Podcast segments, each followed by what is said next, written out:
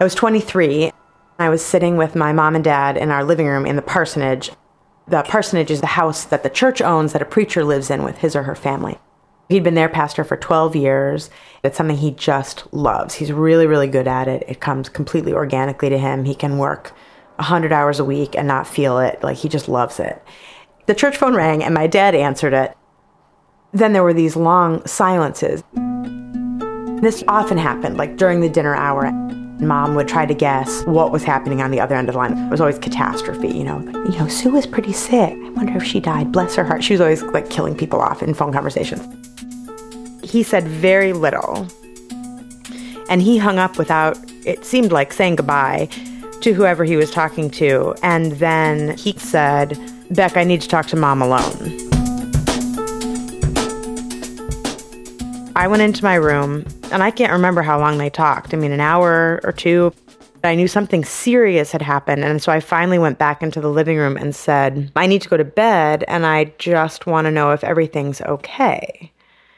And my mom said, You know, do you want to talk to her alone? My dad said yes. And I sat down with him on the sofa in our living room. What had happened was that for a couple of years, dad had been having an affair with a woman at the church dad told me that they'd had an inappropriate relationship. And I actually asked him, I said, but you weren't. I think I might have thrown down the word lover, which I don't approve of ever in any setting. I don't know if he used the word sexual, but he told me that they were more than friends. Her husband had found an email from dad. And so she called dad because her husband asked her to. And I got very, very quiet and very still until he said, Can I ask what you're thinking? Which I think was pretty bold. And I said, Well, this was your gift and you shot yourself in the foot. And he said, I know, Beck. I know. This other couple thought that we could just deal with it privately, like the two couples. My mother thought that was like patently absurd and unchristian. You don't hide something like that, you deal with it up front. Somehow, dad, with the lay leaders of the church, decided that dad definitely needed to resign and that the way to do that would be to talk on Sunday to the whole congregation. So to stand up in front of the church and to say that he was leaving and to say why. The fact that dad was going to publicly tell the whole church what had happened just intuitively made sense to me. I didn't know how else he would do it. I mean, I think if he had said he was going to write a letter and just disappear, I would have thought that was weird. Sunday morning. It was quiet, and the congregation was singing. They were singing the hymn right before my dad was going to talk, and it was Come, thou fount of every blessing.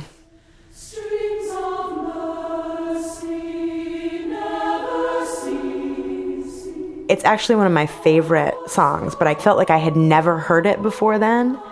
And now I feel like I've heard it at every single church service since then.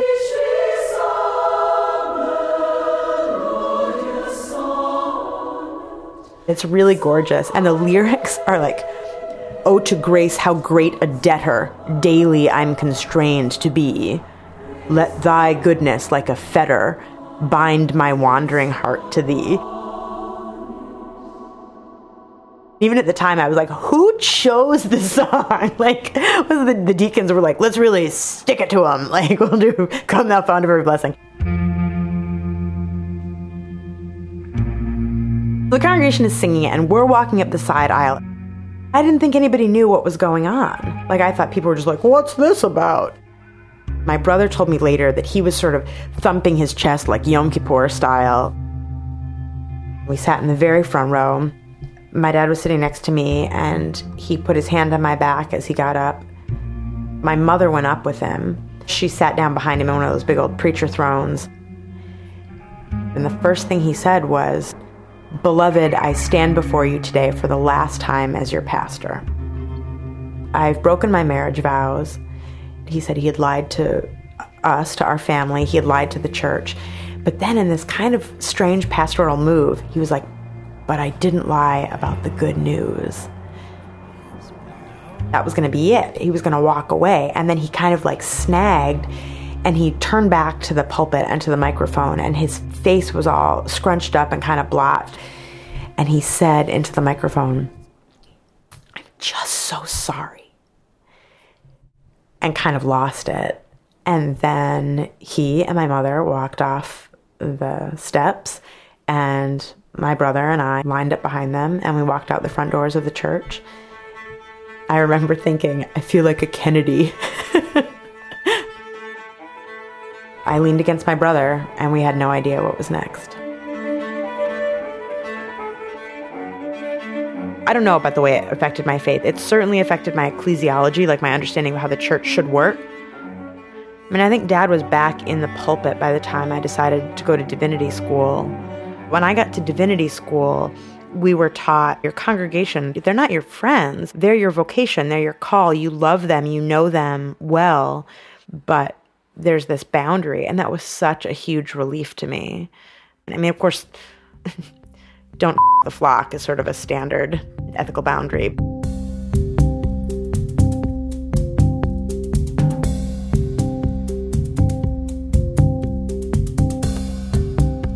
Rebecca herself is a practicing evangelical minister, and her parents are still together today. That story was produced by our own Nick van der Kolk.